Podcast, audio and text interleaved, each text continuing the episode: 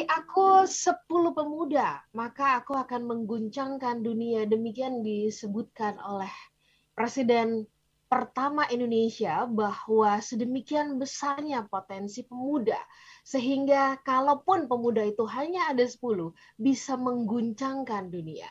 Selamat pagi, selamat hari Sumpah Pemuda untuk kita semuanya. Kita berjumpa kembali dalam Smart Happiness. Senang banget hari ini mudah-mudahan semangat pemuda yang membara itu juga mengalir di tempat Anda masing-masing dan dirasakan oleh Anda. Saya sudah bersama-sama dengan sosok yang selalu berjiwa muda. Motivator nasional bidang leadership and happiness ada Pak Arfan. Selamat pagi Pak Arfan. Selamat pagi Mbak Ola, apa kabar hari Salam ini? Salam pemuda. Ya, selamat Hari Sumpah Pemuda ya untuk kita semua. Oke. Okay. Ya. Ini adalah uh, hari di mana uh, kita boleh sumpah-sumpahan ya, Pak Arfan ya. untuk kebaikan ya. Untuk kebaikannya gitu ya. Sumpah bukan, bukan pemuda. Sumpah berapa? Bukan. Iya betul. Sumpah pemuda satu kan gitu ya. Sumpah ya. gitu kan semua. Dan bareng-bareng diucapkan sumpahnya begitu. Nah pagi betul. hari ini uh, Smart Listener kami mengajak anda untuk uh, bersama-sama membahas mengenai apa kaitannya antara cinta dan bersatu. Itu sebabnya tadi ada Once Marcel dan kemudian Semi Simorang yang membuka bersama kita dengan lagu yang berjudul Pemuda begitu ya. Ini sebenarnya lagu lama tapi di aransemen dan dibawakan ulang gitu ya. Keren banget dan nuansa Sumpah Pemudanya langsung kerasa gitu loh Pak Arfan. Betul, betul sekali ya. Dari lagu ini eh, sebelum kita masuk ke topik, Pak Arfan ingin uh, menyoroti atau ingin menggarisbawahi di bagian mana? Silakan Pak Arfan. Ya terima kasih banyak Mbak Ola ya. Ini Hari Sumpah Pemuda ya kita memperingati Hari Sumpah Pemuda yang ke 94 ya pada ya. hari ini ya. ya. Dan uh, kalau biasanya kita bahas Sumpah Pemuda itu dalam kaitannya dengan hal-hal uh, kepemudaan dan sebagainya, tetapi hari ini untuk pertama kalinya kita akan bahas mengenai uh, Sumpah Pemuda ini dalam kaitannya dengan bersatu dan cinta. Jadi iya. perspektif yang akan kita gunakan pada hari ini adalah perspektif cinta gitu. Iya. Bagaimana cinta ini memandang mengenai yang namanya bersatu ini. Ya. Iya. Dan ya. tadi lagunya ya. bagus sekali. Ya, ini uh, sairnya juga sangat meaningful ya. Dan uh, kita akan lihat di sair yang yang ini nih, sebetulnya di referennya ini Mbak Ola ya. Jadi bersatulah semua seperti dahulu. Ya, lihatlah ke muka, keinginan luhur kan terjangkau semua. Jadi kenapa kita dulu itu bisa bersatu gitu di tahun 1928? Ya. Dan kenapa sekarang ini sulit bersatu? Jangan-jangan Mbak Ola, karena ya. ada common enemy. Ada musuh bersama nih, jangan-jangan nih. Nanti kita akan bahas ya, lebih dalam lagi. Tapi uh, di sini juga dalam lagu ini dikatakan, pemuda, mengapa wajahmu tersirat dengan pena yang bertinta belang. Mm-hmm. Cerminan tindakan akan perpecahan. Bersihkan ya. nodamu semua. Jadi eh, lagu ini menyoroti pemuda di masa lalu dan pemuda di masa kini. Pemuda yeah. di masa lalu kok bisa bersatu, padahal yeah. perbedaan juga sangat besar gitu ya. Justru mereka melihat perbedaan ini sebagai sebuah kekuatan gitu. Yeah. Sementara pemuda yang sekarang ini kok gampang bener bertinta belang, ya itu kan. Oh kalau zamannya uh, apa sosial media mungkin bukan bertinta belang lagi ya, tapi apa itu namanya itu? Berwarna. Uh, berwarna ya. Iya kan? Karena kalau ber, bertinta belang itu kan ketika kita masih menulis gitu ya, uh, budayanya masih menulis dan sebagainya. Uh, bertinta belang itu artinya uh, bukan menulis kebaikan gitu, tapi menulis ketidakbaikan gitu, menulis mengenai ya. keburukan orang lain dan sebagainya gitu. Ya. Nah lagu ini berusaha untuk mengajak kita berpikir, membandingkan gitu kenapa ya di masa lalu kita bisa begitu bersatu, di masa sekarang kok kita gampang sekali untuk berpecah belah. Nah, yeah. tapi se sebuah uh, apa uh, dugaan yang perlu saya sampaikan ini di awal, jangan-jangan Mbak Ola, kita bersatu di masa lalu itu karena common enemy. Hmm. Karena adanya musuh bersama.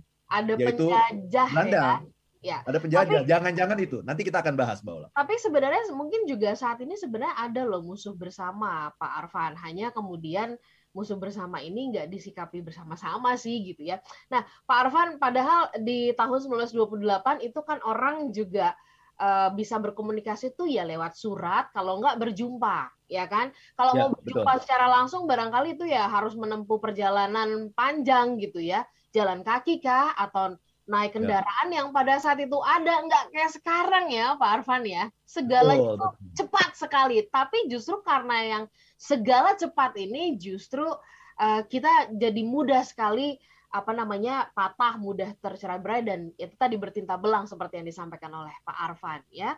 ya. Nah uh, kita mau mengundang smart listener dulu. Uh, mungkin sangat biasa sekali kalau anda menyampaikan ucapan 17 eh, Agustus merdeka apa begitu ya atau ya. Eh, ucapan pada saat Idul Fitri gitu kan ya semoga uh, fitrah apalah fitri kembali lalu dan sebagainya. Hari ini saya mau tantang kita semuanya. Coba sampaikan ucapan terbaik Anda dalam peringatan Sumpah Pemuda kepada seluruh masyarakat Indonesia.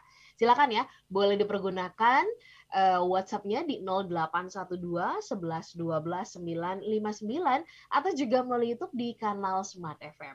Boleh Anda live chat di sana. Sementara itu kami jeda dan sambil memberikan kesempatan kepada Anda berpikir-pikir gitu ya. Apa ya ucapannya ya yang kerennya untuk semua pemuda ya. Kita akan sambung bahasannya tentang apa kaitan bersatu dengan cinta ya, bersatu dari perspektif cinta. Kami jeda sesaat tetap bersama kami. Benar dan juga sahabat yang bergabung, selamat Sumpah Pemuda. Terima kasih buat Anda yang sudah mulai berkirim dan memberikan uh, salam terbaiknya ya. Harus penuh semangat penuh kegembiraan. Ini menyampaikan sumpah pemuda ya.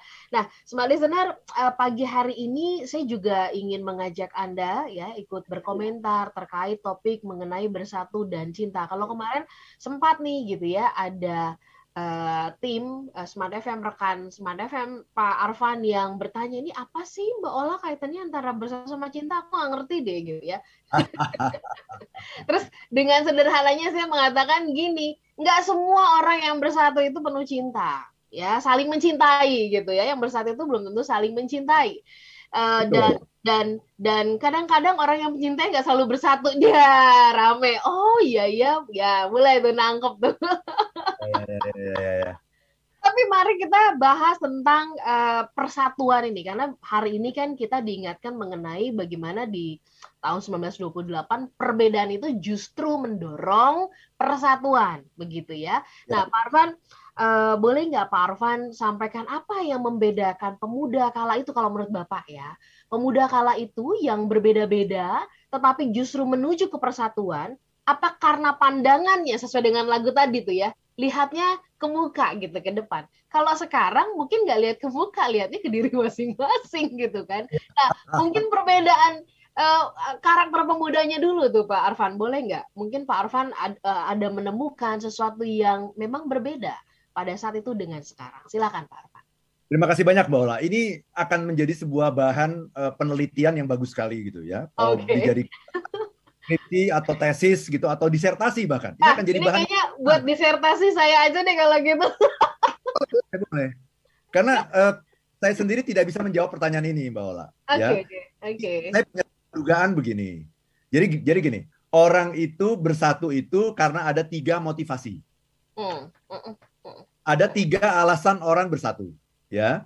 Alasan pertama adalah uh, karena ancaman, gitu ya kalau kita merasa terancam, maka kita akan merasa insecure gitu ya. Kita akan merasa tidak aman gitu. Ketika kita tidak aman, kita akan mencari teman untuk membangun kekuatan gitu Mbak Ola. Nah, karena itu, maka tadi di awal tadi saya sampaikan bahwa eh, kenapa eh, para pemuda di tahun 28 itu lebih mudah untuk bersatu Nah, ini perlu kita teliti nih, apakah betul karakter pemuda zaman dulu memang berbeda? Itu sebuah dugaan ya, Mbak Ola. Tapi dugaan berikutnya adalah karena ada ancaman gitu, karena ada common enemy, karena iya. ada penjajah Belanda yang pada saat itu betul-betul ada di depan mata, yang kita betul-betul lihat bahwa ini uh, penjajah Belanda ini sudah terlalu lama uh, menjajah bangsa kita, sudah ratusan tahun menjajah bangsa kita, dan kalau kita tidak bersatu, maka kita tidak akan pernah bisa merdeka, tidak akan pernah bisa mengusir penjajah ini. Jadi bersatu pada saat itu menjadi sebuah pilihan yang paling masuk akal uh-huh. karena situasi memang mengharuskan kita bersatu. Karena tanpa bersatu kita akan lemah dan tidak akan pernah bisa merdeka. Uh-huh. Jadi ini sekali lagi sebagai sebuah dugaan saja gitu. Apakah alasan bersatunya karena itu atau karena karakter pemuda masa lalu itu lebih uh, tulus, lebih humble? Saya tidak berani mengatakan itu gitu ya karena ini membutuhkan penelitian. Makanya saya bilang tadi bagus sekali kalau ada skripsi, tesis atau disertasi yang meneliti ini. Alasan bersatu yang kedua, kenapa kita bersatu? Alasannya adalah karena kepentingan, Mbak Ola. Uh-huh. Kalau kita punya kepentingan, itu kita pasti akan bersatu dengan sebuah tujuan agar kita mencapai kepentingan kita itu. Dan itulah yang sedang ramai sekarang di jagat uh, politik sekarang ini. Ya, di jagat politik ini sekarang semua orang kan sudah mulai capres-capresan nih. Si A capres, si B capres sudah mulai tuh ya. Uh, orang-orang yang dijagokan uh, sebagai calon uh, presiden di tahun 2024. Ya. Maka partai-partai ini sedang berusaha untuk bersatu sekarang ini. Bersatu dalam bentuk apa? Bersatu dalam bentuk koalisi. Karena kalau dia tidak berkoalisi, dia tidak akan bisa mengajukan capres gitu. Kalau dia uh, suaranya kan ada electoral result. Kalau di bawah 20%, dia tidak bisa mengajukan capres. Karena itu tidak ada pilihan lain yang masuk akal selain bersatu untuk bisa uh, mengajukan calon presiden dan wakil presiden sendiri. Nah, itu yang sekarang sedang ramai itu di jagat politik ya. Tetapi sesungguhnya kalau kita bicara mengenai bersatu, bersatu itu bukan hanya di jagat politik, tetapi juga di lingkungan bisnis misalnya. Kenapa kita bersatu? Bahkan dengan kompetitor kita sendiri pun kita bisa bersatu loh. Yeah. Yang biasanya bersaing dalam memperebutkan sesuatu sekarang bisa bersatu. Karena apa? Karena ada kepentingan. Karena untuk bisa mencapai kepentingan itu, kita harus membangun aliansi, membangun kekuatan. Ya, kalau dalam bisnis itu ada yang namanya konsorsium. Ya, jadi ketika kita dapat sebuah proyek yang besar, ya nggak mungkin saya ngerjain sendirian proyek itu. Saya mulai menggandeng kompetitor-kompetitor saya. Ayo, mari kita bersatu mengerjakan proyek ini uh, untuk mendapatkan hasil yang uh, terbaik gitu. Ya, jadi tujuan dari bersatu itu sebetulnya adalah kepentingan, bahwa Apakah itu kepentingan politik, bisa juga kepentingan bisnis atau juga kepentingan pribadi, gitu ya. ya. Nah, tujuan bersatu, uh, alasan bersatu yang ketiga, nah ini, ini yang paling penting nih. Kenapa kita bersatu? Karena cinta.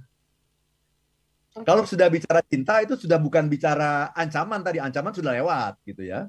Kepentingan uh, tidak harus selalu ada kepentingan, tetapi orang yang mencintai adalah orang yang punya magnet, Mbak Ola magnetnya itu akan tarik menarik gitu. Jadi ketika kita mencintai seseorang, mencintai ini dalam arti yang luas ya Mbak Ola ya, bukan hanya cinta antar lawan jenis, cinta asmara, cinta birahi, bukan itu. Tapi ketika kita mengasihi seseorang, ada sebuah magnet gitu yang membuat kita itu selalu ingin ketemu sama orang itu, ingin ngobrol sama orang itu, ingin curhat sama orang itu, ingin sharing sama orang itu. Atau sekedar berbagi di dalam WhatsApp group Nah itu kan ada kan eh, grup-grup uh, itu yang dibangun karena orang-orang di dalam grup itu merasa dekat gitu ya.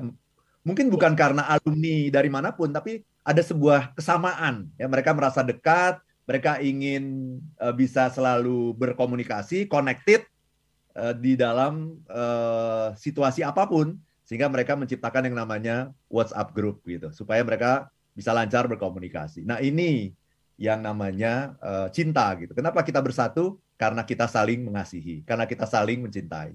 Bukan oh. karena ancaman, bukan karena kepentingan. Oke, jadi energi yang menyatukan, yang mengikat, yang menyamakan itu frekuensinya adalah kenapa bisa jadi bersatu karena cinta tadi ya, Pak Arfan ya. Betul. Berarti uh, hipotesanya, nah kalau tadi kan Pak Arfan dugaan hipotesanya nih.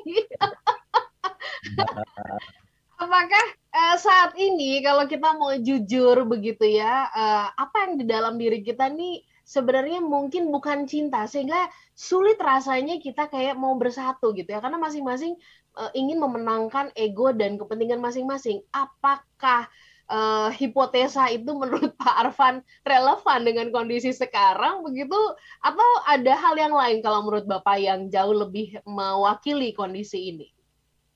Ya, sekali lagi kita melakukan uh, sebuah penelitian ya untuk bisa meneliti nih kenapa sih orang sekarang ini gampang sekali berpecah belah. Iya. Kan uh, lawan dari bersatu itu apa sih? Berpisah. Betul. Itu ya, itu ya berpisah. Betul. bercerai, bercerai, bercerai-berai, berpencar, berjarak, berjauhan, gitu ya. Nah, pertanyaannya adalah kenapa sih orang di zaman sekarang ini gampang sekali gitu loh. Mhm. Gampang sekali berpisah. Yang namanya rumah tangga juga gampang sekali bercerai gitu. Ya. Karena ada salah komunikasi sedikit, berantem sedikit, kemudian memanas, menjauh, berpisah, bercerai. Kan seperti itu. Dalam kehidupan juga kan seperti itu. Dalam persahabatan, dalam pertemanan, ya dikenal istilah misalnya uh, kamu bukan teman saya lagi gitu karena kita berbeda pandangan politik misalnya kan kan seperti itu berjarak berjauhan itu kenapa ya bisa jadi sebetulnya karena itu tadi mbak Ola ya karena kita tidak memiliki ancaman uh, yang uh, seperti zaman dulu gitu ya yang kita sebut Dan, sebagai musuh bersama itu ya Pak Arfan ya tidak ada Ya. Sebetulnya ada misalnya musuh bersama itu adalah kemiskinan misalnya gitu ya. Tapi itu ya. terlalu abstrak gitu. Ya. Orang ya. itu pingin yang namanya musuh bersama itu kayak kayak zaman dulu itu gitu. Jadi misalnya sekarang nih saya membayangkan saja ya teman-teman kita di Ukraina eh, kemungkinan itu bersatu itu teman-teman di Ukraina itu. Kenapa? Karena mereka sedang melawan musuh bersama yaitu Rusia gitu. Sehingga Rusia itu sampai hari ini itu kan sesungguhnya kan kekuatan tidak berimbang ya antara Rusia dengan Ukraina gitu. Dan Rusia itu kan sebetulnya memperkirakan hmm. mereka bisa menaklukkan Ukraina itu hanya dalam hitungan sebulan atau maksimal dua bulan. Sekarang ya. ini udah berapa lama gitu? Nggak nggak jatuh-jatuh itu yang namanya uh, Ukraina. Kenapa? Ya karena mereka bersatu gitu. Tapi ya. itu kan bersatunya kan karena ada ancaman gitu. Betul. Jadi ancaman dari luar itu yang membuat mereka bersatu. Nah, uh, saya tidak tahu ya apa yang terjadi, tapi manusia itu Eh, kebanyakan memang hanya melihat dirinya gitu. Hanya melihat dirinya gitu. Belum mengedepankan cinta, hanya mengedepankan kepentingan gitu. Jadi ketika nggak ada kepentingannya, ancaman tidak ada. Kepentingan saya bersatu sama kamu juga tidak ada. So what gitu loh gitu. Iya. Ya. Jadi alasan bersatu itu kan sesungguhnya cuma satu, yang yang paling langgeng gitu ya. Karena kalau ancaman itu hari ini ada ancaman, besok mungkin sudah tidak ada lagi ancaman yang namanya kepentingan. Hari ini ada kepentingan. Besok mungkin sudah tidak ada lagi yang namanya kepentingan. Kepentingan, ya. Baik alasan maupun kepentingan itu adalah sesuatu yang bersifat sementara gitu, temporary. Nah, mungkin itu yang membuat kita jadi sulit bersatu karena tidak ada ancaman, tidak ada kepentingan juga gitu. Tapi yang bisa membuat kita bersatu adalah kalau kita memiliki cinta. Apa itu cinta? Nah, ini selalu saya ulang-ulang nih Mbak Ola ya. Mhm, mhm. Cinta adalah melihat orang lain sebagai bagian dari diri kita. Sehingga ketika kita tidak melihat orang lain sebagai bagian dari diri kita, yang muncul itu bukan kata kita, tapi ya. kami versus mereka gitu. Ya. Sehingga ya. ketika kami versus mereka, kita kehilangan itu yang namanya cinta itu karena mereka bukan saya gitu. Mereka bukan bagian dari diriku gitu. Mereka adalah orang lain. Ya. Jadi uh, apa uh, sorotannya adalah selalu ke dalam diri begitu ya. Dalam hal ini ya, uh, artinya kepentingan. Pak Arfa nanti kita bahas lebih lanjut kita tajamkan mengenai kaitan bersatu dengan cinta ya. Kami mengundang smart listener juga pagi hari ini ikut berpartisipasi menyemarakkan suasana semangat Sumpah Pemuda dengan menyampaikan ucapan terbaik Anda untuk seluruh masyarakat Indonesia. Ucapan Sumpah Pemuda dari Anda apa? Silahkan kami tunggu ya di 0812 11 12 559 atau juga di YouTube di channel Smart FM. Kami jelas sesaat tetap bersama kami.